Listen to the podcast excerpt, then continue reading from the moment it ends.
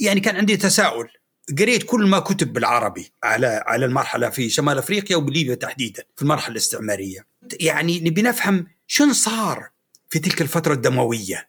وهل إحنا فهمناها؟ صحيح. هل درسناها بعمق؟ واكتشفت إنها فيها أسئلة كثير لم يجاب عليها.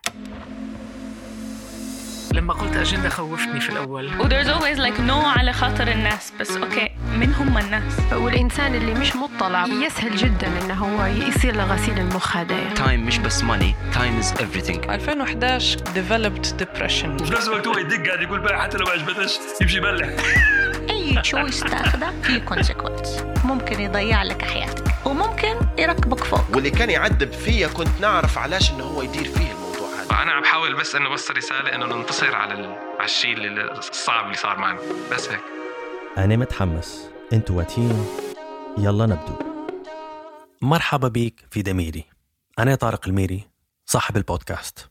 معلومة تهمك أكثر من 80% من الردود اللي تجيني تقول لما نسمع أو نتفرج على دميري نحصل أفكار مهمة ونتحفز إني نبدأ أو نستمر في هدفي. فعليا اللي حتحصله رحلة جديدة ملهمة كل أسبوع. هذه الحلقة بالعربي وفيها شوية إنجليزي. في البداية حبيت نشكر كل داعمين دميري على الباتريون. بصدق نحبكم وأنا سعيد بكتر الدعم والحب اللي جاي منكم. لو أنت متابع أو مستمع جديدة وتحس إنك استفدت يا ريت تفكر في الاشتراك. باش تصبح عضو بأقل من 8 قهوة تقدر تحصل محتوى خلف الكواليس إنتاج الفيديوهات أخبار حصرية كلها على الباتريون. شكرا شكرا شكرا. أهلين. الحلقة هذه من العيار الرزين الثقيل يعني. بروفيسور علي حميدة. أول ما سمعت الاسم كان عن طريق صديق رشح لي كتابه بسبب إن من الكتب النادرة اللي تحكي عن الهوية وعن التاريخ. بالأخص تاريخ ليبيا مع الطليان. مش التاريخ اللطيف بس التاريخ اللي هو يخليك تفهم بعض الأشياء اللي قاعدة تصير توا وتفهم جانب الهوية وتعقيداتها وبساطة في نفس الوقت. البروفيسور أحمد تركيزه في كتبه بالأكثر على المجازر والمخيمات اللي صنعها الاستعمار الإيطالي في فترة تواجده في ليبيا. الصعوبات اللي واجهته في البحث عن المعلومات وعن الحقائق استخدامه للصوتيات أو الأرشيف الصوتي في مركز الجهاد والمعلومات اللي عنده اللي تخلي الشخص يفهم أكثر الهوية من وين جت؟ في ليبيا. التنوع الثقافات الإرث الصوتي التاريخي. من غير هذا كله الدكتور حميدة يحاضر في جامعات وله دروس في هذا المجال وفي نفس الوقت عنده شغف كبير ويحاضر في السينما والسينما في إفريقيا. الحوار على قدر ما هو كان رزين كان ممتع وشيق بحكم شخصيته هو تجاربه حياته في أمريكا رجوعه لليبيا وأسلوبه السردي في حكاية القصص. أنا متحمس جدا جدا جدا. أنت واتية؟ أنت واتي؟ يلا نبدو. عزيزي الدكتور إن شاء الله يومك طيب إن شاء الله أخبارك كويسة. أنا طبعا ما نعرفش كيف نبدأ التدريزه هذه بس حنبدأها بطريقة عفوية بصراحة لأن في أكثر من خط خط شغف خط فضول خط انبهار بك أنت لمجموعة أسباب. نوعا ما مش مصدق إنك أنت قبلت إنك تعطيني من وقتك. وتعطيني من قصصك وتعطيني من رحلتك باش نشاركوا بها جزء من الناس اللي تسمع فينا. فالحماس موجود رغم إن مرات أنت ما تشوفاش إن البعد كبير ما بين حضرتك أنت في أمريكا وأنا في لندن. بس أتوقع نقدر نقربوا المسافات بالقصص وبالمواضيع وبالأفكار. في نقطة أنا ما ما شاركتكش بها يعني في البداية. يعني سبب معرفتي بيك هو صديقة من قراء كتبك من بدايتها يعني. اسمها ندى الفيتوري سجلت معها حلقة تقريبا الحلقة رقم 16 قالت لي طارق لو بتفهم الهوية تبي تفهم تاريخ تبي تعرف إحنا الليبيين شو صار فينا ما تضيعش وقتك. أبدأ بهذه الكتب. وأعطتني لستة منهم. فهذه الزاوية اللي خشيت منها. في نفس الوقت نشكرك هلبة إنك أنت تحاضر وتعطي في فيديوهات؟ هذه اللي قربتني للطريق لأن أنا في البداية شخص غير قارئ يعني حياتي معظمها كلها في الصوتيات وفي الفيجوالز. فأول ما فتحت اليوتيوب ولقيتك صدمت بكمية طاقة والحماس اللي أنت تعطي فيها لقضية أكثر ما الواحد يقدر يوصفها إن هي التعب النفسية. يعني نتكلموا على مجازر نتكلموا على معتقلات على إطار يعني يسموها جريد اي يعني النازيين وال- والفاشيين. يعني شيء آه، غريب عجيب يعني انه يصير في الإنسانية. بس أنت تحكي فيها بشغف لأنك أنت تبي القصة توصل ف ما قدرتش نتجاوز الموضوع هذا إلا ما نفتح الباب في الفرصة هذه. طبعا المقدمه أنا مش هطولها أكثر من هيك شاكرك على حضورك من البداية ونتمنى إنك ما تندمش بعد الحوار هذا كله إنك أنت وافقت يعني. طارق اولا أنا سعيد بالتعرف عليك ونبي نشكر الأخت ندى على الكلمة الطيبة اللي قالتها في عملي وفي شغلي. وأيضا أنا سعدت بالتعرف عليك وحاولت بعد ما اتصلت بي إني نعرف منو طارق الميري لأن قلت واحد من شبابنا الجدد هذا يعني واضح إنه هو اسم غير معروف لي. ودرت شوية تنبيش في النت عليك وجدت إن فيه ما شاء الله يعني في جهد ومحاولة للعمل الجماعي والعمل العام. وأنا عندي نقطة ضعف كبيرة وهي إني لأني عشت في المنفى الاختياري فترة طويلة جدا. سيبت ليبيا بعد المرحلة الثانوية وعشت في مصر وأمريكا. فكان دائما عندي خوف إني ندوب مش بشكل عصابي ولا بشكل إشكالي. نقطة ضعف عندي إني دائما أحاول أتواصل مع الليبيين وخاصة الناس اللي هم الشباب والشابات بطريقة أخرى. فظهوري في الفيديوهات في الفترة الأخيرة اللي لقيتها أو في محاضراتي ال- ال- باللغة الإنجليزية أو باللغة العربية هو الحقيقة مبني على إني نبي نتواصل مع الناس وبالذات الشباب. وخلفيتي كما تعرف غريبة شوية يعني الناس كلها الآن تجري على على ال الواقع المعاش. وحتى اللي درسوا العلوم الاجتماعية والإنسانية يكتبوا على الأشياء المعاصرة والليبيين لظروف تاريخية الماضي بالنسبة لهم معقد وكدر وغم وهم. أنا الحقيقة كل شغلي مبني على علاقة الماضي بالحاضر. ولهذا طبعا من قلائل الأكاديميين بالذات علماء ال- السياسة الليبيين اللي هم طبقوا ودرسوا كل شيء على التاريخ الاجتماعي. مش في ليبيا بس ليبيا وشمال أفريقيا بشكل عام. ولهذا آه، أنا الحقيقة أنا ما أدرس العالم العربي يا طارق. ولكني درست أفريقيا ودرست أوروبا وأمريكا. دكتور بما إنك أنت جبتها من عندك من هذه الزاوية إنك أنت أتوقع اكاديميا شفت الخريطة ككل. بعدين أي. هل في طبعا أنا حاط في بالي اللي يسمع فينا مرات سامع الاسم وسامع الكتابات. فأنا حنعطيك أنت يا ريت نبدأ. ولو في دقيقتين تعرف أنت بنفسك بالطريقة الكلاسيكية أو غير النمطية كبداية.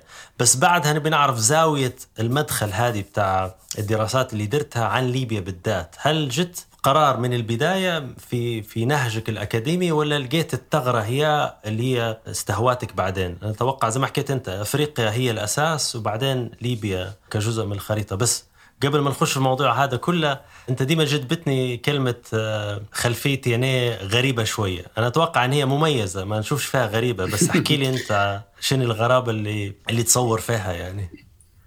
أخي طارق أنا طبعا ولدت في آه، وسط ليبيا في في منطقة الجفرة وبالذات تحديدا بلد صغير اسمه ودان اللي هي عاصمة الأشراف في ليبيا. ولدت في عائلة عادية جدا ولكن الناس كانوا مميزين لحد كبير. والدي كان مدرس ابتدائي من القلائل اللي درسوا القرآن وبعدين درسوا في المدرسة الإيطالية حتى الصف السادس لأن الطليان كانوا يحدوا في إمكانية الليبيين يدرسوا. وجدي الشريف حميد الصغير كان إمام زاوية وكان فقيه. فأنا الحقيقة ولدت في بيئة ليبية مميزة وعادية في نفس الوقت. آه، عادية أنها طبعا زي بقية الأسر الليبية في الدواخل وبقايا المجتمع الليبي. ولكن الأسرة رغم أنها لم تكن يعني آه، غنية جدا متوسطة الحال كانت يعني تقول بيت علم. الجد كان إمام ومدرس لغة عربية وقرآن والوالد كان مدرس. وبالتالي كانت في البيت الكتاب والمعرفة والتعلم والتطور جزء من التربية. وبعدين بعد المرحلة الثالثة ابتدائي الأسرة انتقلت إلى سبها عاصمة فزان. أنا من جيل الاستقلال ولدت بعد الاستقلال وعشت اللي يعني في فترة ذهبية نعتبرها في ليبيا الستينيات كطفل صغير. تعلمت في مدرسة سبها المركزية والإعدادية والثانوية سبها اللي كانت الثانوية الوحيدة في ليبيا. درست الموسيقى لمدة ست سنوات وكنت في الكشافة وبالتالي تعرفت على كثير من أبناء جيلي في ليبيا سواء في طرابلس أو في بنغازي أو بقية ليبيا. كنت محظوظ شوية كنت من العشرة الأوائل. في ذلك الوقت بعد 69 فأرسلنا كبقية الطلبة المتفوقين إلى مصر لأن الضباط الذين أطاحوا بالدولة السلوسية المملكة السلوسية كانوا آه، انتمائهم واهتمامهم بمصر اولا. وفي أرسلنا إلى كلية صغيرة في القاهرة اسمها كلية الاقتصاد والعلوم السياسية مميزة أنشئت في 1960 وكانت تقبل من القسم العلمي والأدبي بمجاميع كبيرة. كان فيها 150 أو 200 طالب في السنة يا طارق. وبالتالي كانت صغيرة وكانت كلية تجريبية مبنية على Uh, London School of Economics. وهذه كثيرين من العرب ما يعرفوش هذا. وكانت برأيي من أهم كليات اللي في العالم العربي في تلك الفترة. فأنا درست هناك لأربع سنوات. كنا في الأول متأففين من أن إحنا كنا أوائل وكنا نحلم ان ندرس في في أوروبا والله في أمريكا. ولكن أحمد الله لأنني آم، جاءتني فرصة أني أدرس في مصر وتعرفت على المجتمع المصري. ليس من الناحيه الأكاديمية بس ولكن من الناحيه الثقافية والاجتماعية. انفتحنا على المجتمع المصري على الأقل أنا تجربتي. وكان عندي صديق عزيز الله يرحمه من أهم شعراء ليبيا محمد الفقي صالح. توفى من حوالي أربع سنوات. كنا أصدقاء وكان في الدفعة التي قبلي. حصلنا على تعليم راقي في مصر وانفتحنا على المجتمع المصري الثقافة المسرح السينما الأدب. وبعدها كنت نشط في الحركة الطلابية. للأسف الشديد اصطدمنا بالنظام السياسي إلى حد كبير. أعتقدنا أن المطالبة بعودة الحكم المدني وبالحقوق بالذات الطلاب ولما هجم على اتحاد الطلبة في 76 قمنا بالاحتجاج. ومريت بمشكلة وهي أني آه، صرت جزء في القائمه السوداء ورجعت ليبيا بعناء ولكن رجعت لسبها لأن كانت في ظروف صعبة. وشاء القدر إني أفلت من تلك الفترة العصيبة لأن جامعة سبها أنشئت في تلك الفترة وكان فيها أستاذ فاضل آه، أستاذ فلسفة اسمه محمد المدني الحضيري. فساعدني في إني آه، أتحصل على منحة للدراسات العليا. وجئت لأمريكا وللأسف الشديد نفدت من جلد النظام ولكن الكثير من أصدقائي وهم أدباء ومثقفين يا أما همشوا وإلا سجنوا. وبعض منهم أسماء معروفة جمعه بوكليب عمر الككلي أحمد الفيتوري إدريس المسماري الله يرحمه محمد الفقي صالح وأيضا صديق العزيز الراحل محمود جبريل اللي هو كان قبلي بسنة تقريبا. فكنا مجموعة ليبية مميزة الحقيقة. تعلمنا تعليم كثير محترم في ليبيا ومبني على الكفاءة وعلى الاجتهاد. ولكن أهم شيء أخي طارق أن أنا يعني مدين لتلك الفترة المدرسين والأسرة. أيضا البيئة الغنية درسنا الموسيقى كنا في الكشافة كنا في الرياضة كنا في النظام البرنامج الأدبي. وبالتالي هذه كان المرحلة كانت مرحلة غنية. سبها في الستينيات اللي نشأت فيها كطفل كانت مدينة يعني ليبية صاعدة. فيها صحيفة فيها ثانوية فيها خمس مكتبات فيها غنى ثقافي وفني. وبالتالي أنا محظوظ إلى حد كبير. وجيلي في ان تعلمنا تعليم جيد وأيضا كانت حياتنا غنية بكل ال ال ال الأشياء اللي ممكن طفل صغير والله في السنوات الأولى في الإعدادي والثانوي إنه هو يجد أفاق للمعرفة وللفن وللأدب والنشاط المدرسي. وبالتالي لما أرسلنا إلى مصر إلى كلية متميزة عمل يعني آه كنت مستعد ومعد في تلك الفترة. وبعدها جئت لأمريكا وكانت رحلة أخرى استمرت منذ آه من الثمانين لعند الآن. اللي اللي قاعد يدير في سؤال في راسي أنا مجموعة الكتب. في عنوانتها مثلا صناعة أو The Making of Modern Libya يعني صناعة ليبيا الحديثة. جينوسايد ان ليبيا آخر كتاب الإبادة الجماعيه اللي صارت في ليبيا. في نفس الوقت Forgotten Voices اللي هم الأصوات المنسية. أتوقع صلب البحث بتاعك انت في فترة معينة. أي. طبعا أكيد حتصلح لي لأن معلوماتي يا إما منقوصة يا إما خاطئة 100% فيا ريت تصلح لي على طول. نبي نعرف أنت هل هي هذه نقطة أساسية بالنسبة لك أنت باش تفهم كل اللي صار بعدين وتفهم الأسئلة هذه اللي تت... اللي تثار في راسنا. لماذا نحن هكذا؟ ولا لماذا إحنا وصلنا اللي وصلنا له مثلا؟ يعني بالإيجابيات بالسلبيات كل اللي يخطر على بالك. هل تحس ان في مرحلة حساسة معينة هي اللي جذباتك أنت ضروري فهمها لأن لو فهمناها حتفهم اللي بعدها أو في جانب آخر جذبك أنت لفترة الاستعمار الإيطالي فترة إن إنشاء الدولة نفسها أو أنت بحثك قبلها وبعدها؟ لو لو توضح لنا الصورة أكثر. جميل. أنا أعتقد هذا السؤال وجيه جدا يا طارق. الإجابة حتكون في جانب شخصي وفي جانب موضوعي مجتمعي. الجانب السطحي حنقولها لك بكل بساطة. أنا كانت عندي مشكلة. يعني تربيت في بيئة في أسرة ليبية جلها ارتبطت بنضال والجهاد ضد الاستعمار الإيطالي. جدي علي وجدي حميدة الاثنين كانوا في حركة المقاومة. اثنين اضطروا إنهم يهاجروا. والدتي ولدت في المنفى. فأنا يعني تربيتي كانت مبنية على قصص قصص هؤلاء الناس الذين ربوني. وهذه أثرت في مخيلتي وفي فهمي. كنت نبي نفهم وقتهم وجهادهم ومأساتهم وانتكاساتهم ومنافيهم أيضا ألامهم النفسية. وبالتالي كانت في بالي منذ الصغر. أنا أذكر إن جدي علي اللي كان في دور عبد الجليل سيف الناصر حكى لي قصة حياته يمكن 20 مرة. وأنا أعتقد إنه كان يبي يوري يوصلها لي ففي جانب شخصي يا طارق أنا لأني عشت طول حياتي برا لظروف الدراسة والظروف ال- ال- السياسية اللي فيما بعد في ليبيا. كنت نبي نفهم يعني ما نبيش ننسى البيئة اللي ربتني والثقافة اللي ربتني. هذا كان مسألة نفسية ومسألة مهمة بالنسبة لي. الحاجة الثانية حاولت أني نفهم يعني كان عندي تساؤل. قريت كل ما كتب بالعربي على على المرحلة في شمال أفريقيا وبليبيا تحديدا في المرحلة الاستعمارية. يعني نبي نفهم شنو صار في تلك الفترة الدموية. وهل إحنا فهمناها؟ صحيح. هل درسناها؟ بعمق. واكتشفت إنها فيها أسئلة كثير لم يجاب عليها. فكان أيضا فهم نقول إحنا شن صار لنا؟ وبعدين كيف نفهم تعددية تفاعلنا مع الاستعمار الإيطالي وتأثير الاستعمار الإيطالي في مجتمعنا؟ وكان سؤال كبير والإجابة عليه مش سهلة. وبالتالي كان اهتمامي جل اهتمامي من أول ما بدأت في القاهرة حتى الآن وهو سؤال المجتمع والدولة. بدأت بالجذور. النصف الثاني من القرن التاسع عشر لفهم كيف كان المجتمع وبعدين كيف واجه الاستعمار الإيطالي وردود الفعل، لكن الجديد في في دراستي مش التركيز على الدولة وإلا المسألة البلاغية ولا الخطب وإلا هذا جدي فلان وهذا عمي فلان وهذا قبيلة فلان وهذا كذا، هذا ما كانش اهتمامي اطلاقا، كان اهتمامي من خلال التدريب المنهجي الحديث الصارم على دراسة المراحل الاستعمارية وتأثيرها على على المؤسسات وعلى المجتمعات بشكل مقارن.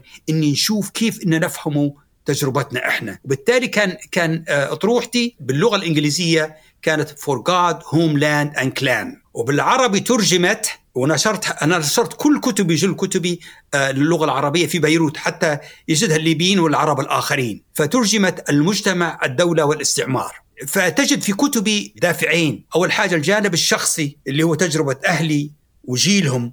وناسهم من الليبيين في تلك الفترة. والجانب الصارم الموضوعي اللي هو بيحاول ينظر ليبيا كجزء من تجارب أخرى مش من ناحية جهوية وإلا قبلية وإلا آه تحيزات حاولت ننظرها ككل. ولهذا ما حدش يقدر يقول إني أنا لا أتعاطف مع كل حد. بما فيهم متواطئين مع الاستعمار الإيطالي. لأن حاولت نفهمها بمنهجية أخرى وبتفكير جديد. حتى إحنا نقرأها نفهمها إحنا. وأيضا كان في واعظ ثالث. وهو إني نبي ندرس ونقدم التاريخ الاجتماعي الليبي كجزء من تاريخ العالم. مش إن إحنا والله إحنا بروحنا وإحنا هذا الليبي هذه مشكلتنا ما عندناش علاقة بأي حد وما نبوش نهتم بأي حد. لا. كيف إن نقرأ الحالة الليبية كجزء من حالة المنطقة وأيضا من تاريخ المجتمعات المستعمرة وصراعها وتناقضاتها وطريقتها في التعامل مع هذا التاريخ وهذا عبء بنسميه أنا عبء التاريخ. وحاولت أن أتفادى شيئين باش نختم لك الإجابة الطويلة هذه. الطريقة التقليدية يقول والله التاريخ يدرسوا جماعة التاريخ. يا جماعة كيف في حاجات في اجتماعية وفي جماعات اقتصادية وفي أشياء ثقافية وفيها والله الحاجة العادة الرديئة جدا عندنا في التعليم الأكاديمي. يقول لك والله أنا تخصصي هذا هيك وأنا ما عنديش دخلي في المسألة هذه. وإلا آه نقول لك والله خلفية تاريخية وهي طريقة إحنا خذيناها من الجانب السيء في المدرسة المصرية. خلفية تاريخية بعدين تخش في الموضوع على طول. بايش علاقة الماضي بالحاضر؟ ما فيش علاقة. إطلاقا. مجرد خلفية تاريخية. أنا جيت من تفكير منهجي وفلسفي ونظري مغاير. لأني حاولت إني ندرس مش بس علوم سياسية، أنا درست علم اجتماع تاريخي، درست انثروبولوجيا ودرست ال postcolonial studies، وما درستش العالم العربي يا طارق، درست أفريقيا والتاريخ الأوروبي والتاريخ الأمريكي، وبالتالي لما جئت إلى الدراسة على ليبيا جيت بتفكير طازة هيك ومن غير هالتناقضات وهال الكتابات يا أما القومجية يا أما الاستشراقية يا أما الأخرى، جيت بتفكير هادئ وقلت أنا لا نبي وزير ولا نبي مدير. ولا نبي أي شيء. أنا نبي نتعلم كويس. على حالنا إحنا ونبي نتعرف على العالم الآخر. وبالتالي قضيت عشر سنوات في سياتل أدرس في جامعة واشنطن. وهذه كانت مرحلة محورية أخرى أيضا. أنا دكتور حنعزز موضوع استنتاجاتك أنت. نبي نشوق الناس أنها تمشي تقرأ الكتب بعدين. أنا ذكرت حاجة تانية. صديقي غازي القبلاوي آه، أهداني أحد كتبك. حسب ما أذكر اللي هو The Making a Modern Libya يعني صناعة ليبيا الحديثة. أيوه. اللي اللي في بالي مش بالضرورة عن الكتاب هذا بالذات بس شنو الاستنتاجات اللي فاجأتك أنت؟ يعني لو تذكر منها واحدة أو اثنين حسب اللي ترغب فيه أنت سواء في البحث الجديد أو في البحوث ال- الأولية. حاجة أنت ما كنتش متوقعها في إطار تفكير الناس حياة الناس تأثير الناس حتى التأثير هذا اللي هو نوعا ما الناس تتكلم عليه بطريقة سطحية. والله الطليان آه، دارونا الطرق ولا علمونا نلبس ولا كل الحاجات أي، هذه بط- بطريقه يعني. إنشائية وطريقة سطحية من غير أي بالضبط. أول حاجة يا طارق هذا سؤال مهم أيضا. كان همي نبي نفهم شن صار وكيف الطليان جو ليبيا وأيضا كيف الليبيين في هذا الولاية ولاية طرابلس الغرب ومتصرفين بنغازي في فترة فترات. يعني ولاية من أفقر الولايات في ال- في الدولة العثمانية. وآخر بلد يحتل بعد تونس والجزائر. وبالتالي سؤالي كان ليش الليبيين تعددت ردود فعلهم لهذا الهجوم اللي هم جاهم من الشمال؟ وهذا بالنسبة لي كان مهم. مش إنه والله إن صح ولا غلط نبي نفهم من ناحية صارمة وبالتالي يعني اللي اكتشفته مش الزعامات وإلا الوعي. لكن حاولت نفهم البنية الاجتماعية والاقتصادية وكيف الناس فقراء نسبة الأمية ضاربة فيهم. مع الدولة العثمانية كانت محدودة في مدن الشمال ويمكن مدينتين أو ثلاثة. قدروا أنهم هم يكون عندهم وعي متقدم جدا. وبعدين ينظموا ذاتهم بشكل غير مرتبط بالدولة. الدولة فيما بعد داروا مثلا الجمهورية الطرابلسية الرائدة اللي بعدين بعد عامين قضوا عليها الطليان. وعندنا حركة اجتماعية متقدمة اكتشفت أنها عبقرية. هذا اكتشاف مهم اللي هو ركزت على التعليم والتجارة والاعتماد الذاتي اسمها الحركة السنوسية. الحركة السنوسية في القرن التاسع عشر كانت بالنسبة لي اكتشاف رهيب جدا. رغم أن جدي كان شيخ زاوية سنوسية ولكن اللي اكتشفته مش السؤال والله كان الإمام الأكبر محمد بن علي السنوسي والسيد المهدي والملك إدريس الله يرحمه وكذا وغيره وغيره وهالطنطنة هذه والك... وال... وال... لا. حاولت نفهمها كيف هذه استطاعوا أن يكونوا مؤسسات ويجمعوا الناس من جميع أنحاء. ليبيا والعالم شمال أفريقيا وأفريقيا. وكيف نجحوا؟ فاكتشفت في شيئين. الإمام محمد بن علي السنوسي ركز على شيئين. أول حاجة قال لابد من فتح باب الاجتهاد. وبعدين ما قدرش يمشي. الجزائر كانت محتلة من الفرنسيين ومن عوم فلقى مكان ما فيش الدولة مسيطرة عليه. بدليل أن أفكار التنويرية والتجديدية حوربت في القاهرة وفي إسطنبول. لقى فراغ في ليبيا في شرق ليبيا. وبعدين قعد ينشر في دعوته. ولكن ركز على شيئين. هذا اكتشاف رهيب جدا. أول حاجة التعليم القراءة والكتابة والدين والكذا والمؤسسات الدينية كمؤسسة اجتماعية واقتصادية. الشيء الآخر التجارة والتنظيم الاقتصادي. الحاجة الثالثة إنه هو لم يكن متعصبا ولا شوفينيا. وبالتالي أتباعه كانوا من جميع أنحاء ليبيا قبائلها مدنها تجارها فقهاءها وأيضا من السودان ومن مصر ومن الحجاز ومن تونس ومن المغرب ومن تشاد ومن النيجر. فاكتشفت إن فيه نوع من التجديد في هذا وزايد إن آه الاكتشاف الآخر المهم الناس قاوموا ببنادق بدائية ولكن كانوا واعيين بعدوهم. وأيضا المجتمع ذاته المجتمع الأهلي كان يعطي في المجاهدين الشباب وكان يا سيدي يعطيهم في السلاح والأكل واللبس وكل شيء. وبالتالي كانت محاولة مقاومة مبنية على على المجتمع ذاته مش على الدولة. تجيهم تبرعات مرات من المسلمين في مصر وتونس وأماكن أخرى. لكن كانوا مبنية على عمل التطوعي الذاتي وبالتالي كانت التجربة الليبية الآن الحقيقة نضحك على حكاية الهوية ما الهوية التجربة الليبية تجربة نضالية عالمية تحررية. والليبيين هذولا ضحوا ما بين ثلثهم ونصهم ما بين 1911 إلى 1943 وهذا كان بالنسبة لي اكتشاف عميق. ومهم جدا. وكنت نعرفه بشكل عام لكن لم أفهمه إلا لما تعمقت فيه. تعلمت اللغة الإيطالية ودرست الأرشيف التاريخ الشفاهي وأيضا المصادر المتعددة. وقعدت نحاول أني نشوف الدليل الموضوعي. وهذا قادني إلى أني مشيت للأستاذ المشرف على الرسالة. قلت له أنا الحقيقة آه قاعد يقول لي يا علي أنت يكفي. انت الآن عن 100 سنة وانت تدرس من 1832 إلى 35 إلى 1932 قال لي يكفي يكفي يكفي. بعدين الاكتشاف ال ال ال في الأخير أجبت على سؤالين. دكتور يا ريت تعيد السنوات للتأكيد. 1000 و؟ 1835 منذ سقوط الدولة القرهمالية ومجيء الحكم العثماني يسموه العهد العثماني الثاني لليبيا. وحتى انتهاء المقاومة والقبض على شيخ الشهداء عمر المختار وشنقة واستشهاده أمام آلاف المعتقلين في المعتقلات. وبعدها طبعا خذيت الفترة البداية سقوط الدولة ومجيء الدولة العثمانية وحتى نهاية المقاومة المسلحة. لكن آه، اللي ركزت عليه بشكل أساسي هو سؤال الأول لماذا كان آه، رد فعل الشعب الليبي متعدد؟ هناك من جاهد هناك من انسحب هناك من هاجر هناك من تعاون هناك من سكت هناك من قاوم وتعاون هناك من تواطأ صار باندا وهناك من صار يعني آه، جاسوس أو بصاص هناك من فقير وما قدرش شنو ياكل فاضطر هو يتعايش مع الطليان. ليش المجتمع الليبي تعددت ردود فعله؟ وهذا سؤال علمي بدل الطنطنة الجهاد وجو الطليان ودورة ودورة وما نعرفوا شيء عليه. فأنا طبعا كنت صارم في المسألة هذه. يعني تركيزك كان حياة الناس الناس العامة يعني بس بالضبط. بكل أشكالها.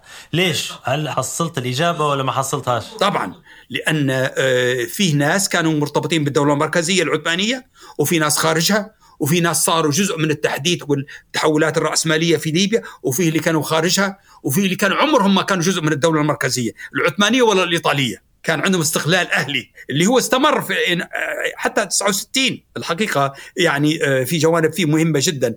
بعدين السؤال الآخر ما هو تأثير المرحلة الاستعمارية اللي كانت قصيرة لكن دموية وعنيفة على المجتمع الليبي؟ وهذا كان السؤال الثاني. فأنا كنت منضبط منهجيا يا طارق. ما كناش مفلوت وإلا آه، آه، ندرس المرحلة الإيطالية ولا المرحلة العثمانية. زي ما الآن يعني حتى نشأنا شبابنا وشاباتنا ما علمهمش كويس يا طارق. ما علمهمش الانضباط المنهجي والهدوء من غير زيادة ولا نقصان. وهذا طبعا اتاحت لي فرصة إني تعلمت المنهج كويس وتعلمت من حالات أخرى وبالتالي بدأت استكشاف في الحالة الليبية. ولكن دائما أقارنها بالحالات المجاورة سواء الأفريقية ولا العربية ولا الحالات الأخرى. وهذا اعطاني أعطاني رؤية يمكن شمولية أكثر. دكتور بنربط مجموعة حاجات بنشبكهم وأنت فصلهم وفصصهم وقصهم براحتك أوكي. معجب جدا باستخدامك أتوقع ما نعرفش هل هي في في مرحلة آه، فهم وقراءة ودراسة مخيم العقيله أو قبله إنك أنت استخدمت الأرشيف الصوتي يعني لأن في قوته وعنده مجال وبعد آخر يفتح لك أنت تصور الناس وتفكيرهم الحاجات المعاناه اللي مروا بها. وفي نفس الوقت هذا مصدر ثابت هذا مصدر مباشر. الشخص كان في هذا المكان على غرار فلان قال عنه وفلان سجل عليه شهادة وكتب وتغيرت وانت جيت تقراها بعد سنوات. أتوقع هذه يمكن اعطيتك كونتراست معين أو فرق معين أنت تشوف فيه بعد آخر للي صار يعني وفهم اللي صار يعني أكثر من هو اللي صار في حد ذاته.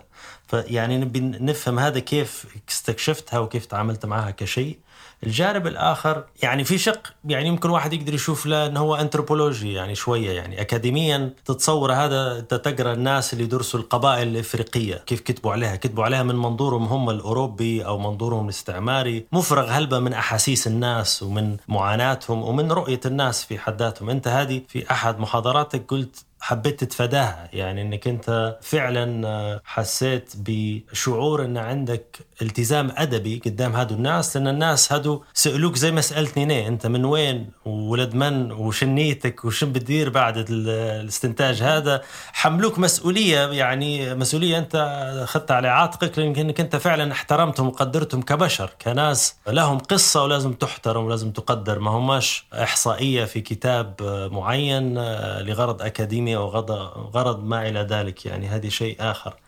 وفي نفس الوقت برجعك يعني شوية النقطة اللي قلت أنت أن مع المناش. وفعليا إحنا كجيل مع المناش أنتم يمكن علموكم أكثر أنا آه، العقيلة مرت علي في شريط موسيقي. إحنا نتكلم على الفن والموسيقى والسينما. أكيد سامع رحلة نغم يعني ثلاث أجزاء الأشرطة. بس سمعتها أكثر من مرة وما فهمتهاش. في داخل الشريط لأن شنو الشريط طبعا في جانب ثقافي آه، فولكلوري آه، يحيي فيك جانب الاعتزاز بثقافتك ومدنك وال- آه، وتاريخها. وما تتميز به من أغاني وشتاوى وكل شيء في هلبة حاجات فريحية زي ما يقولوا هيك حاجات تنشطك. وتعزز فيك الجانب هو بس لما تخش على مقطع العقيلة. وما عندكش الفهم والوعي حتى الاسم مش فاهمة تقول أنت شنو هالنكد هذا؟ يعني بكل جهل تقدر تقولها لأنك لأن الشريط فيه آه، رتم مختلف لما قبل ما يوصل لهنا. بس ما فهمتهاش إلا بعد فهمي لل- للقصة اللي أنت ركزت عليها. وحسيت بذنب وحسيت بجهل رهيب. يعني كيف هالثقل التاريخي يعني ما ما ما عنديش بيه اي أي إلمام قبل الحوار هذا يعني. صحيح صحيح أنت سؤالك هذا سؤال جيل كامل جيلك أنت والأجيال الآن ال- ال- ال- ال- المعاصرة وهذا طبعا آه، أنا أتمنى في المستقبل لما الليبيين يهدوا شوية ويقروا يلقوا يعني تركنا لهم شيء. أنا يا عزيزي طارق يعني انتاج العلمي وحياتي كلها قضيتها وكتبت ثلاث ثلاث كتب، الأول اللي هو المجتمع الدولة والاستعمار وللأسف منع في ليبيا لكن وزع في العالم العربي. الكتاب الثاني الأصوات المهمشة اللي هو أنت يعني آه، أعتقد أشرت ليه من, من, من شوية. هذا الجزء الثاني آه، من دراستي للتاريخ اللي- الليبي الحديث وعلاقته بال- بالحاضر. الكتاب الثالث هو أخطرهم اللي هو الإبادة في ليبيا شر تاريخ استعماري مخفي. والكتاب الأخير اللي أنت أشرت له في العقيلة بدأت في سنة 2000 و- وكنت عارف أن الموضوع الحقيقة آه، لما يعني لازم نشكر الناس اللي داروا وثقوا الشعر الشعبي ومركز الجهاد اللي دار في التاريخ الشفاهي. لابد أن نشير إلى هذا. لكن وجدت رسالة دك... ماجستير واحدة دارها مؤرخ ليبي الدكتور يوسف أسلم البرغتي لكن لم أجد الكثير. الحمد لله يا رب العالمين أني بدأت هذا المشروع سنة 2000 ولم أستعجل في إتمام الدراسة. قضيت عشر سنوات. كل صيف كنت نمشي للمنطقة الشرقية والمنطقة الجنوبية والمناطق الأخرى من أجل إيجاد الأحياء وأخذ التاريخ الشفاهي. ولازم بدل ما نحكوا عن العقيلة خلينا نعطيك خلفية أخرى مهمة. أنا بدأت هذه الدراسة كأني أحقق في جريمة جماعية. ما مش لا نزيد ولا ننقص. نبي نفهم شن صار. شن صار بين 1929 و 1934 وليش الجريمة البشعة هذه في كل جرائم الاستعمار الإيطالي اللي هو كان استعمار يعني جينوسايدل زي ما يقولوا باللغة الإنجليزية إبادي أو عنيف وقضى على على الأقل ثلث الشعب الليبي بطريقة مباشرة غير مباشرة. ليش القصة هذه اختفت؟ خارج ليبيا اكتشفت أن أن أن الطليان completely عندهم آه غياب ذاكرة جماعية. وفي ليبيا في العهد المرحلة الملكية مساكين طبعا داروا قرار. قال لك إحنا الناس طالعين من حرب وهم وغم وهجرة وقتل وكل شيء. خلينا نركزوا على بناء الدولة. اجتهدوا. أنا لن اكون قاسيا معاهم. ولكن سيبوا الموضوع. خلينا نكون صريحين يا طارق. جاء السيل القذافي وأكبر حاجة ركز عليها على الليبيين. هو واللي معاه. آه الاستعمار الإيطالي. عنده حق فيها. عنده حق. لكن بعدين صارت أداة إيديولوجية لتثبيت النظام السياسي والدكتاتورية والاستبداد فيما بعد. وكره الليبيين للأسف الشديد بعض الليبيين يقولوا لي كرهنا حتى في الاستعمار والجهاد. وأنا طبعا يفهم. أنا يا عزيزي قلت بيني وبين نفسي لن أستعجل لأن عندي صديق زي المنتر لي يعني زي الأستاذ اللي هو دائما يناقشني من أصل فلسطيني أمريكي من أصل فلسطيني. مستشار لك أنت يعني. نعم. لما قلت على الموضوع قال لي علي هذا موضوع خطير وعميق وحياخذ منك على الأقل عشر سنوات. أنا في العادة ناخذ خمس سنوات. معناها أقول لي بنموت وخلاص. قال لي لا هذا موضوع خطير. بديت سافرت إلى إيطاليا وحاولت أن أجد ملفات المعتقلات ولم أجد أي شيء. وأنا طبعا ب 86 لما كنت طالب في بدايات الدكتوراه طردوني من الأرشيف. فما لقيت شيء في إيطاليا. لم أجد شيئا على الملفات الشرسة والدموية اللي على المعتقلات والأسامي المعتقلين وغيرها. فبعدها طبعا كان مرة حديث بيني وبين أستاذ ومؤرخ إيطالي محترم أنجلو ديل بوكا توفى للأسف الشديد العام اللي فات. كان إنسان مناضل وإنسان يعني شريف. قال لي يا ابني لا تضيع وقتك في إيطاليا لأن أنا أعتقد أن الحكومة الإيطالية والمشرفين على الأرشيف عبثوا بها وتخلصوا منها. قلت له باهي يعني ماذا تقترح؟ قال لي أنا أرى أنك أنت تمشي ليبيا وحاول أن تجد الأحياء قبل لا يموتوا. طبعا الدكتور الجراري والأخوة والأخوات في مركز الجهاد في طرابلس وبنغازي أعطوني كل الملفات بتاعت مرحلة التراث الشفاهي ولكن اضطريت إني أنا أسأل أسئلتي أنا. فقعدت في كل صيف نمشي لشرق ليبيا وإنت الفصل اللي حكيت عنه وحاولت ان نحطه في الكتاب مهم. لأني أنا أردت لا أتعالى على ناسنا وعلى شابينا وعزائزنا الموجودين ولكن إني أتفهم إحباطاتهم وريبتهم من الكتابات عليهم وكل شيء. وبالتالي هذا الفصل خطير جدا انثروبولوجيا لأنه يحكي على أخلاق البحث العلمي. وبعدين درت حاجة لصيقة بسؤالك. قلت أنا حندير حاجة ونكتشف نشوف شنو هو الإجابة. الدليل شنو هو؟ لا أستبق الأمور. فعملت استبيان على سبع جامعات ليبية في الشرق والوسط والجنوب والغرب شنو تعرفوا عن المعتقلات؟ كيف عرفتوا عنها؟ إيش القصة اللي اللي اللي لا زالت عالقة في أذهانكم؟ وطبعا طلبة الدراسات الجامعية الشباب، وللأسف الشديد إلا الناس اللي تعلموا من جداتهم وجدودهم ومنبهاتهم وأمهاتهم قالوا إن تعلمنا عليها في المنطقة الغربية لبعد هالمسافة ولا أريد أن أكون قاسيا هنا. معظم الشباب ما يعرفوا شيء عن الموضوع زي ما حالتك أنت وبالعكس في لما آه، في التعليق في النهاية قالوا لي ما علمونا شيء لم يعلمونا شيء عن الموضوع هذا. الحلقة الأخيرة ذهبت وزرت مواقع المعتقلات بالذات الخمسة اللي أنا سميتها معتقلات الموت. وكانت كارثة. لقيتها معظمها انتهى. مباني وطرق وشركات وغيرها وغيرها إلا البقايا البسيطة في المقرون وفي في سلوك وفي الجبابين والمقابر في البريقة. وطبعا الحمد لله رب العالمين العقيلة قاعد. المعتقل اللي هو أبشعهم. هذا نسميه هنا Auschwitz before Auschwitz اللي هو في المحرقة اليهودية. وحتى في كتابي الأخير كتبت هذا الموضوع. فمشيت غادي ولقيت المقابر. قاعد زي ما هو دكتور. نعم قاعد موجود عند الآن. لكن صرت آه لا وأول مرة شعرت بنوع من الحزن والغضب الشديد. على الآن اللي يحكونا على بالبو على تمدين ليبيا وبناء ليبيا وجريمة بشعة. أعتقد الآن ماتوا فيها ستين ألف ليبي ولم يدري بهم أحد ولم يكتب عنهم أحد. والآن يكتبوا ويحاولوا يبرروا هذا الصمت وهذه الجريمة التاريخية.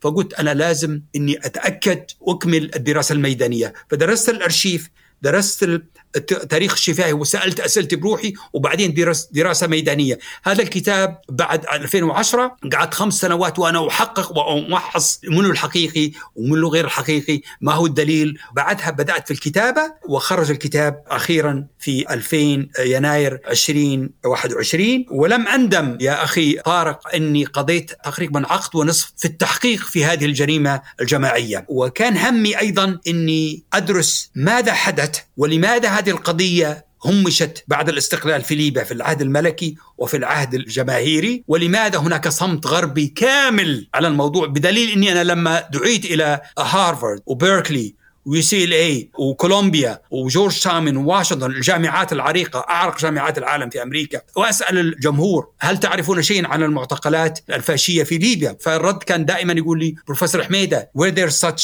thing هل كانت هناك معتقلات؟ فأنا كنت محق في إن مساله الذاكرة والصمت هي زي ما تقول ساحة للصراع من أجل الحقيقة ومن أجل يعني فهم ما حدث وبالتالي كتابي ليس تاريخا ولكنه تاريخ الحاضر يا طارق. ويسأل في الأسئلة الصعبة اللي يتجاهل فيها آه، كثير من من الأكاديميين أو ينظروا لها بشكل ضيق من جانب هذه المرحلة أو هذه المرحلة أو هذا التخصص.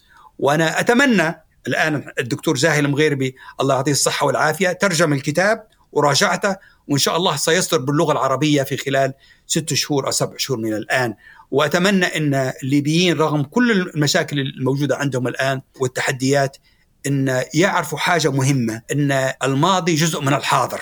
والهوية الليبية في مرحلة التاسيس تأسست في مرحلة نضال من أجل ضد الفاشية ضد الاستعمار. وإحنا لا نبدأ من الصفر يا طارق ولكن تاريخنا تاريخ مضيء وبطولي وبالتالي لا بد أن نواجه شيئين. أنا دائما أقول النقد المزدوج. اولا نقد المعرفة الاستعمارية والصمت الاستعماري وأيضا نقد الاستبداد والظلم الداخلي من نخبنا المحلية وبالذات آه الميراث اللي إحنا ورثناه في خلال 60 سنة. وأقول ان ننصف العهد الملكي؟ ولكن نقول أيضا ما له وما عليه. ويا ريت في يوم من الأيام يعني ننظر بموضوعية لمرحلة القذافي والجماهيرية ونشجب الاستبداد ولكن أيضا لا نقول أن كل شيء كان اسودا وكل الناس كانوا يجب أن يعزلوا وإلا ينظر لهم بشكل احادي فالكتاب هو كتاب طبعا مركب وأتمنى أن لما يقرأ بهدوء إنه يخلينا نفهم إحنا من وكيف صرنا وشنو الصراعات اللي جتنا وكيف أهلنا وأجدادنا وأمهاتنا وجداتنا عاشوا وتفاعلوا مع هال هالتحديات الداخلية والخارجية. وبالتالي أنا أعتقد أفضل تعبير يعني نطرح على القراء الليبيين بالذات والليبيات هو كيف نفهم تاريخ الحاضر؟ كيف نفهم تاريخ الحاضر؟ دكتور أنا قاعد نسرح بس نبي ديما نحاول ان نلقط خلاصات باش نختصر على روح الطريق بما إنك موجود. يعني بس تقدر تصلح لي انت تقول لي لا طارق مفروض تشوف هنا ما تشوفش غادي. زي ما صار معك انت يعني في المنتور بتاعك اللي قال لك ضروري تمشي تحاور الناس اللي مجال عندهم القصة على طول وتفادى الأبواب المغلقة. ذكرت فترة الجماهيرية والقدافي أتوقع عندك نظرة معينة أنت لموضوع الاعتذار اللي حصله هو من برلسكوني ما مدى أهميته من عدم أهميته أصلا؟ شنو غيرت في المعادلة أم لا؟ الشيء الثاني اللي ذكرته أنت في بداية حوارنا أن أنت ما تشوفش ليبيا تاريخها مفرغ من اللي صاير حواليها في العالم يعني هي أنت تشوفها من البعد الإنساني والثقافي حتى. فشنو اللي فهمته عن طريق فهمك للمعتقلات والمرحلة؟ اللي مكناتك تفهم شن صار في العالم كله. يعني الطليان شن كان قاعدين يسعوا علاش هذه المعتقلات؟ في نفس الوقت انت ك... اتيح لك الفرصة انك فهمت ان النازيين الألمان جو تعلموا من الطليان شن قاعدين يديروا واستفادوا منهم في مجازرهم هم الخاصة اللي داروها بعدين بمفاهيم اللي ذكرتها أشفويتس. فيمكن حتى تاريخيا العقيلة قبل فيمكن هي الأساس اللي نشرت هذه الفكرة وهذه التجربة. يمكن كانت تجربة ويمكن ما صارتش في مكان تاني قبل مش عارف أنت شنو اللي استخلصته من هذا. وفي نفس الوقت شنو اللي اللي فهمته أنت ليش الحلقة مفقودة؟ هل هذا هو موضوع مفتعل عمدا باش يكون في تصور معين اللي هو خلي نلخبط الوراقي باش الناس ما تفهمش أصلا شنو كنا قاعدين نديروه؟ هذا شق. الشق الثاني أنت ذكرتها حتى في حوارك إنك أنت كل الإبادات هذه ايكول متساوية في نظرك أنت لأن هي ضد الإنسانية بغض النظر من الفاعل ومن اللي حدث عليه هذه الجريمة يعني الكبيرة. شنو شنو اللي استنتجته من من من قربك للموضوع يعني؟ في ثلاث أسئلة طرحتها يا طارق. كلها أسئلة مهمة. السؤال الأول القذافي حصل على اعتراف غامض وعام ولكن خلينا نكون منصفين هو حتى الجزائريين عند الآن لم يحلموا بأي شيء لأن الفرنسيين رافضين أي شيء. في اللي ما صار في الجزائر أقرب حالة لينا من الاستعمار الاستيطاني. وبالتالي أنا أعتقد إن لازم نقول إن لابد من من الموضوعية والإنصاف إن نقول إن الاعتراف اللي حصله من برلسكوني وكان businessman كان لا بأس به ولكنه بالنسبة لي أنا قضيت حياتي كلها من أجل التوثيق والدفاع عن قضايا المعتقلين والليبيين بشكل عام أعتقد كان مكلفت يعني نص كم بالعربي يعني. ما كانش عميق. وأنا طبعا في الكتاب حاولت إني يعني أسأل كل الزملاء اللي, اللي نعرفهم إن لازم يعني تدفعوا بالقضية هذه أكثر لأن إحنا من حقنا نطالب كبقيه الشعوب الأخرى بالتعويضات وبالملفات وبالمعرفة وبتدريسها وأيضا كسر الصمت. أنا يا طارق يا عزيزي في كتابي حاولت ان أطرح شيء جديد والعرب المفكرين العرب للأسف الشديد قال لك والله إن المحرقة ومحق الأوروبيين هذا هم محقوا أقلياتهم شو دخلنا فيهم إحنا؟ الحاجة الوحيدة المشكلة معاهم فلسطين شو دخلنا فيهم؟ يلا تم الموضوع انتهى وهذه كان طبعا أنا أزعم إني أنا طرحت طرح جديد على العرب والمسلمين إن إحنا هذا الكتاب ليس علينا إحنا بس وأيضا على اعاده كتابة تاريخ الإبادة والثقافة الأوروبية والثقافة والتاريخ الأوروبي وتحديدا الإيطالي والألماني النازي. اكتشفت شيء يعني تحديدا اكتشفت أن فيه القادة النازيين كانوا مهتمين بنجاح الطليان الفاشيين في ليبيا. بمعنى تفريغ السكان والمجيء بالمستوطنين إلى ليبيا ولأنهم كانوا يفكروا في توطين 15 مليون ألماني في شرق أوروبا ويوجد دليل رهيب لم يكتشف من قبل أنا طبعا قعدت نفكر وبعدين تأكدت هل هذه مثلا مصادفة وإلا في حاجة حقيقية. فقعدت نكتب إلى بعض مؤرخين ألمان وأكدوا لي إن المسألة ليست مصادفة. وهذا اكتشاف غير عادي. يا أخي طارق إحنا لا نقدر نكتب تاريخنا من غير ما تعرف تاريخ أوروبا والأوروبيين وهذا مهم جدا. لن يستطيعوا فهم تاريخهم من غير ما يفهموا تاريخنا إحنا. وبالتالي آه لم أدرس فقط الحالة الليبية زي العادة الأكاديمية الليبية تدرس على ليبيا وخلاص. أنا يا سيدي درست كل الأدبيات على المحرقة وعلى الفاشية والنازية والحالات الأفريقية اللي هي الكونغو اللي ماتوا فيه 10 مليون بالاستعمار البلجيكي وجنوب غرب أفريقيا اللي هي ناميبيا اللي هي هيرورو قبلنا إحنا في 1904 1908 صار نفس المسألة للهيرورو والناما في غا في في ناميبيا. وطبعا الحالة المعروفة في العالم العربي الحالة الجزائرية الشرسة والعنيفة والدموية. فأنا درست هذه الحالات وربطتها بالأدبيات الفلسفية عن الإبادة وحاولت إني نقرأ الحالة الليبية كجزء من التاريخ العالمي حالات الإبادة وتأثيرها في المحرقة. وهذا هو الطرح الجديد الفلسفي والثقافي والمنهجي. وبالتالي هذا الكتاب الحقيقة خطير لأنه ليس على يعني محاولة إعادة حفر وإيجاد الوجوه الإنسانية الليبية وماذا حدث لهم في المعتقلات ولكن أيضا إعادة تركيب وفهم ونقد الصمت الأوروبي وطروحاته اللي تعاد حتى الآن في الأفلام. يا طارق وأنت رجل يعني مخرج سينمائي ووثائقي. على الأفلام على الأوبرا على المسرح على الصحافة على المتاحف على كل شيء. وأملي إن في نهاية الأمر إن إحنا نتدخل يعني نتدخل في هذا الجدل. وأيضا في يوم من الأيام ترمم المعتقلات. يصير في متحف في ليبيا تدرس لشبابنا وشاباتنا. وأيضا نصر على أن الكذب وإعادة تمجيد واستمرار تمجيد الفاشية في إيطاليا هذا إهانة مش بس للشعب الليبي إهانة للإنسانية. دكتور شنو صدى الحوار هذا؟ أنا نعرف الجينوسايد كتاب يعني حديث يعني ما ملكش تقريبا شهور آه، النشر الأول بالإنجليزي شنو ردود الأفعال يعني بصفة عامة؟ سواء عندك أنت سواء في أوروبا سواء يعني عارف أنت عندك اتصال بالناس حتى اللي تحاورت معاهم يعني اللي اللي قروا كتاب من ليبيا. شنو شنو اللي يخطر على بالك من القصص اللي تقدر تشاركنا بواحدة منهم؟ والله آه، شوف يا طارق أنا قلت لنفسي إن الكتاب حياخذ يمكن خمس سنوات عشر سنوات بش يهضم يستوعب لأن كتاب هو سهل وصعب والحقيقة هو ليس هو كتاب غريب في في كتابته لأن متعدد التخصصات وتقريبا زي ما تقول نقد أنثروبولوجي ومعرفي للإبستمولوجيا المعرفة بشكل عام. ولكن الغريبة أن طبعا فيه أهم مركز أوروبي في إيطاليا داروا معايا حوار وقرأوا الكتاب. في ألمانيا أكاديمية المنفى بجامعة برلين داروا معي حوار. عملت حوار مع مجموعة من الليبيين والليبيات طلبة الماجستير والدكتوراه في أوروبا وأمريكا.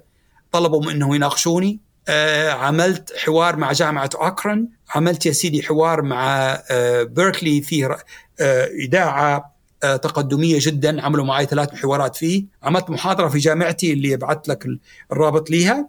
وأيضا آه، علمت أن بالإضافة للترجمة العربية اللي أنجزها صديقنا وزميلنا الدكتور زاهل مغيربي أن الكتاب يترجم للإيطالية والبرتغالية.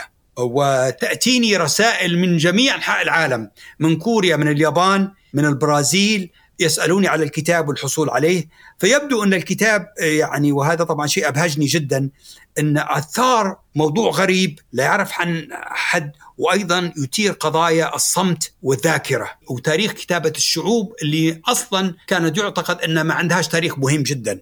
لأنهم ضحايا التقدم والمدنية والحضارة والتكنولوجيا اللي هي شائعة الآن، فأعتقد إن أنا الحقيقة سعيد جدا حتى الآن ولكن أتمنى إنه يقرأ بهدوء ويقرأ بعمق وبالذات في وطني الأصلي آه، ما بين آه، الشباب والشابات اللي في ليبيا لأنه هو آه، أنا أعتقد إنه هو إذا انجز شيء للشعب الليبي ولجيلي أنا إني أنقذت موضوع كان ممكن حيريح منا يا طارق، لو إني انتظرت حتى 2010 كان الموضوع راح لأن معظم الأحياء يا إما خرفوا والعمر طبعا أثر فيهم أو توفوا. اللي هم كان عمرهم ما بين سبع سنين و15 سنة. فأنا ربي يعني ألهمني وقدرت إني ندير البحث هذا والدراسة الميدانية في وقت حرج ووقت آه، كان مهم جدا. دكتور هل ما زال تحتفظ بالأرشيف التسجيلات؟ هل جزء من التسجيلات أنت سجلتها ولا كلها من مركز الجهاد والحاجات المتوفرة؟ هل هل عندك أرشيفك الخاص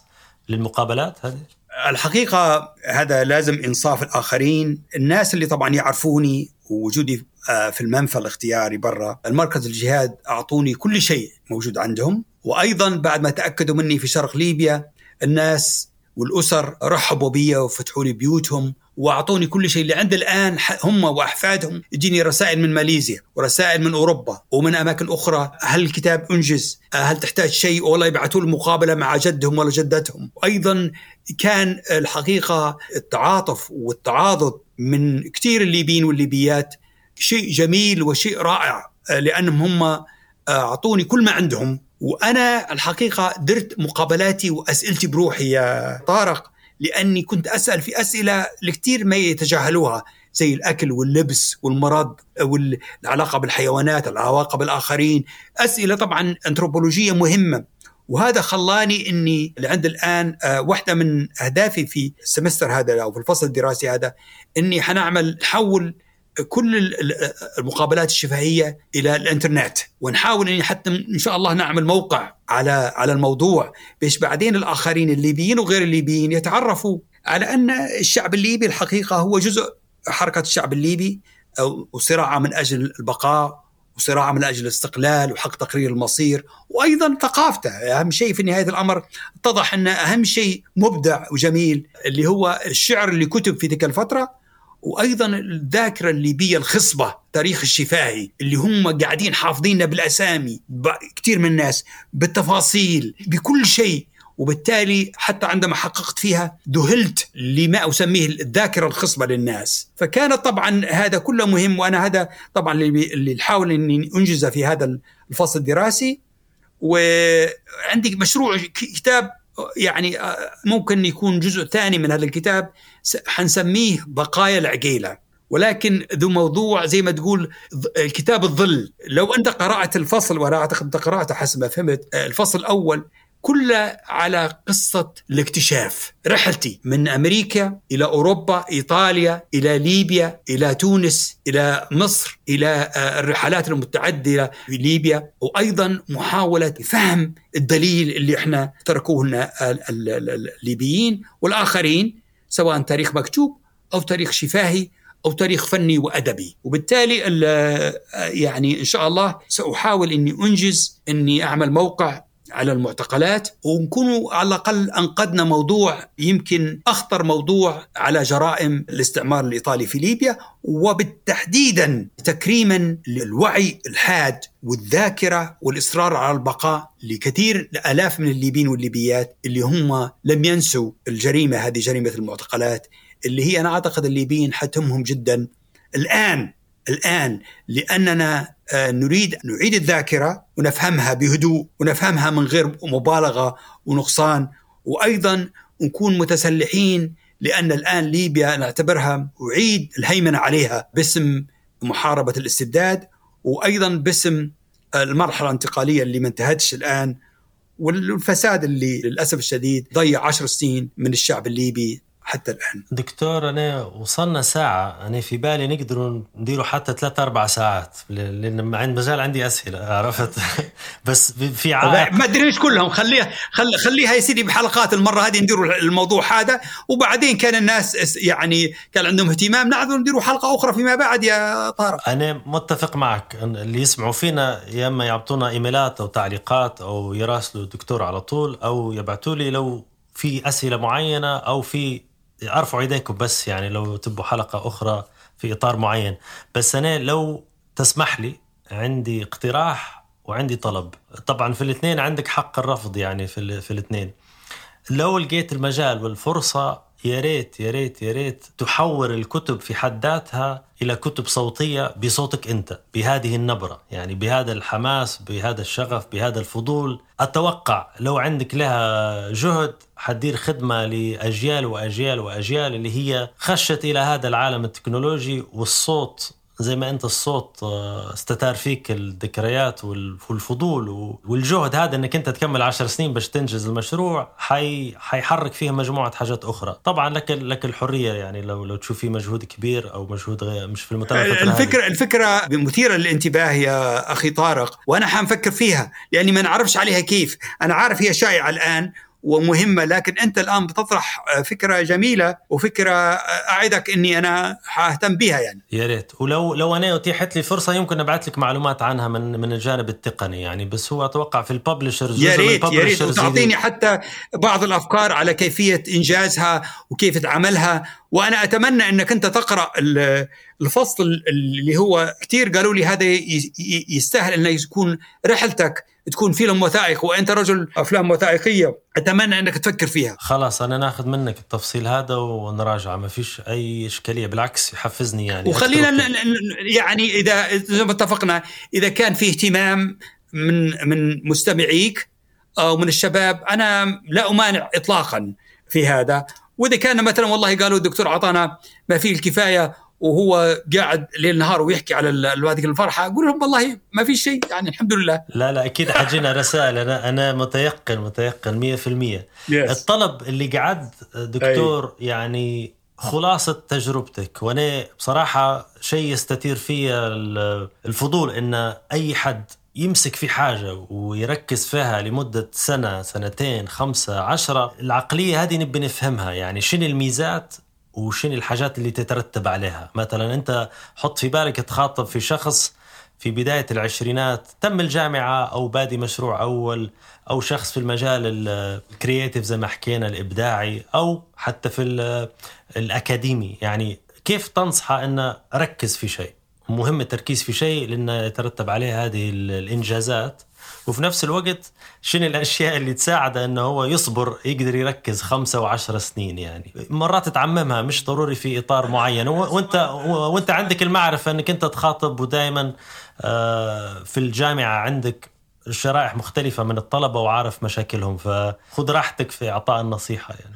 والله يا أخي طارق هذا سؤال ملح ومهم جدا للكثير من الشباب والشابات عندنا. في ليبيا وغيرها أنا قلبي مع الشباب لأن الآن ليبيا في أسوأ حالاتها. بلد صغير بلد عنده ثروات كبيرة بلد عنده تجربة نضالية وإنسانية في غاية الغنى ودائما أقول للليبيين نحن لا نبدأ من الصفر. نحن نمر بمحنة ولكن المحنة في ليبيا ليست حالة خاصة أو استثناء. وبالتالي صحيح المرحلة صعبة والحياة صارت يعني الآن قاتمة من من الضي إلى المدارس إلى إلى الجامعات إلى فرص العمل إلى اشياء أخرى شيء يعني آه، أنا على اتصال بكثير بأسرتي وأصدقائي واولادهم وبناتهم بالتالي أنا أتفهم هذا جيدا.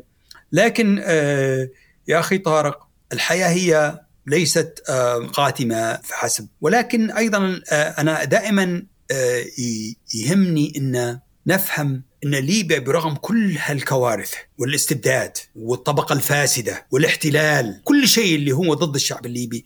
الشعب الليبي أنا نعتبره وأنا أختلف مع الكثيرين اللي هم الآن ليل نهار وهم الشعب الليبي انصفت الشعب الليبي نعتب أنا الحقيقة متعاطف كثير مع شعبنا لأن ما فيش بني يعني شعب يمر بالظروف الصعبة هذه ولا زال يصر أنه يبقى ولا يزال ليبيا متماسكة. فأنا أنا متفائل على الأمد البعيد متشائم على الأمد القصير لأن الموجود الآن على القيادات كلها فشلت واتضح فسادها. ولكن دائما أقول إن المجتمع الليبي غني وأنا أثق فيه. وفي شبابة وشاباته ولكن مهم إن نفهم من نحن لأن ما وروناش من إحنا وشنو تجربتنا وشنو علاقتنا بالشعوب الأخرى وشنو كيف نقارن نفسها بالآخرين وشنو غناء تجاربنا. ناخذ العبر والدروس منها ونفهمها بدل نهبك في بعضنا ليل نهار ونقطع في بعضنا ليل نهار ونتعصب ضد بعضنا. يعني الفكرة انك إنك أنت تشوف ليبيا بتعدديتها وغناها هي واحدة وإن كل جيل حيكتب ثقافته وتساؤله وخياراته لكن إحنا لا يمكن نستورد حاجة من من الخارج. وبالتالي أنا أعتقد دراسة التاريخ الاجتماعي والثقافي والفكري اللي أنا بحاول نطرحه بشكل جديد هو مهم. وبعدين الأجيال حتقرر شو تبغى تدير بها لكن دائما الواحد ينظر إلى أن إحنا شعب له تجربة نضالية وتحررية مضيئة ومهمة فهمها لأن حتخلينا نستمر وإن الأزمة الحالية هي أزمة حتنتهي وفي نهاية الأمر لن يصح إلا الصحيح وأيضا الاهتمام وعدم اليأس وضرورة العمل الجماعي والعمل الإيجابي والتواصل مع بعضنا لأن المجتمع الليبي قدر إنه هو يواجه الفاشية والاستعمار والاستبداد ويستطيع أن يعيد ترتيب بيته باختيار ناس عندهم ضمير ومصداقية بدل هذه الطبقة الفاسدة التي الآن لم تستطيع ان أن تجيب أو تهتم بقضايا الناس بشكل عام. فأنا أنا متفائل على الأمد البعيد آه، ولكن على الأمد القصير أشارك الناس في قتامة الو- الوضع. ولكن يا أخي طارق أي شعب ما مرش بالمحن وال- والمآسي؟ ما هو شوف أخواننا الآن التوانسة ولا الجزائريين وإلا الشعوب الأخرى اللي حولنا ولا اليمنيين ولا السوريين ولا العراقيين. على الأقل هذول العرب والمسلمين اللي, كيفنا. هم مروا بأشياء حتى اسوء منا.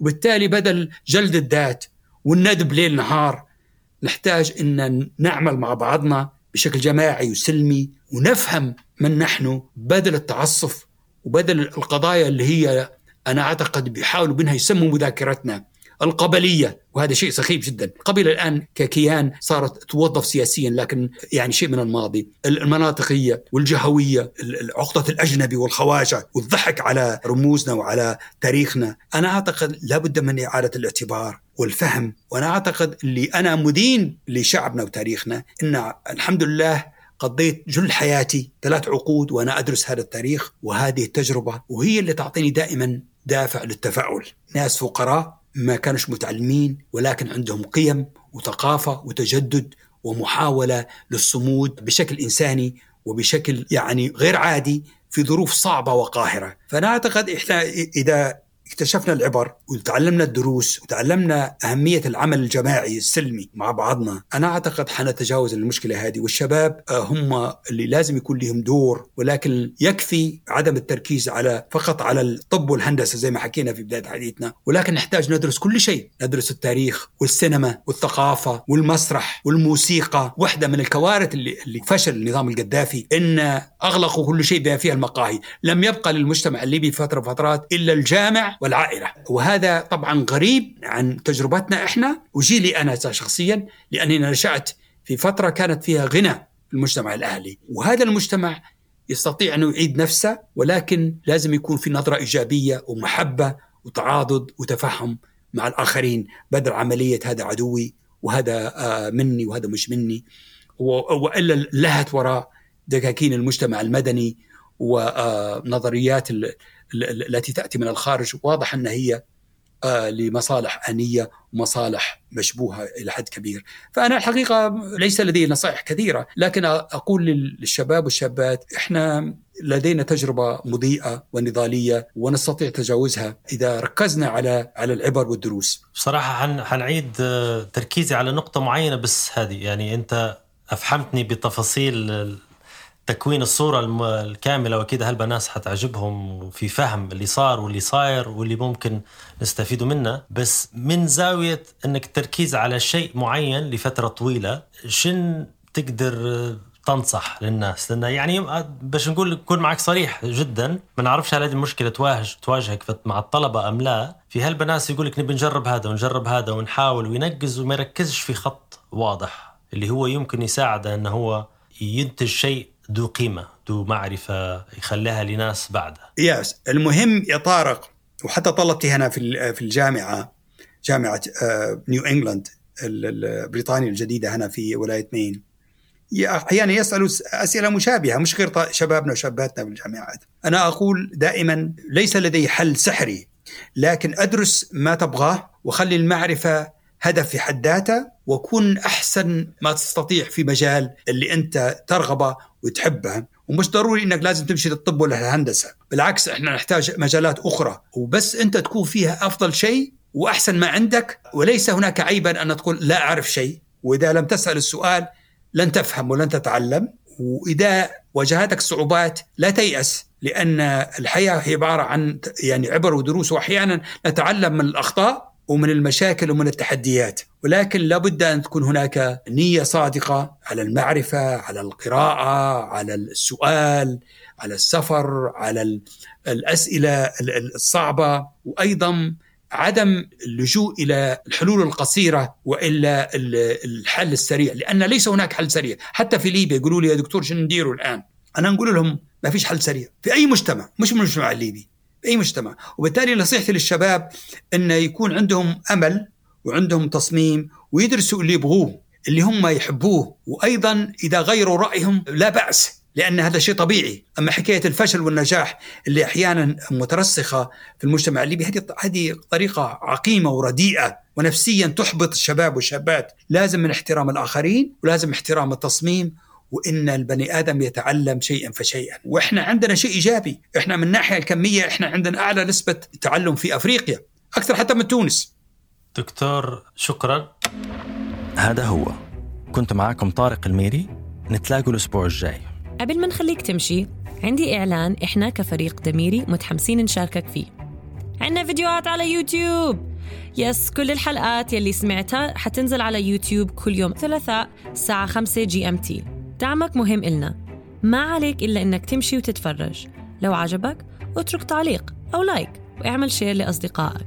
الرابط في وصف الحلقة. أو اعمل بحث عن دميري بودكاست على يوتيوب. نتلاقى الأسبوع الجاي. دميري بودكاست من إنتاج دميري ميديا.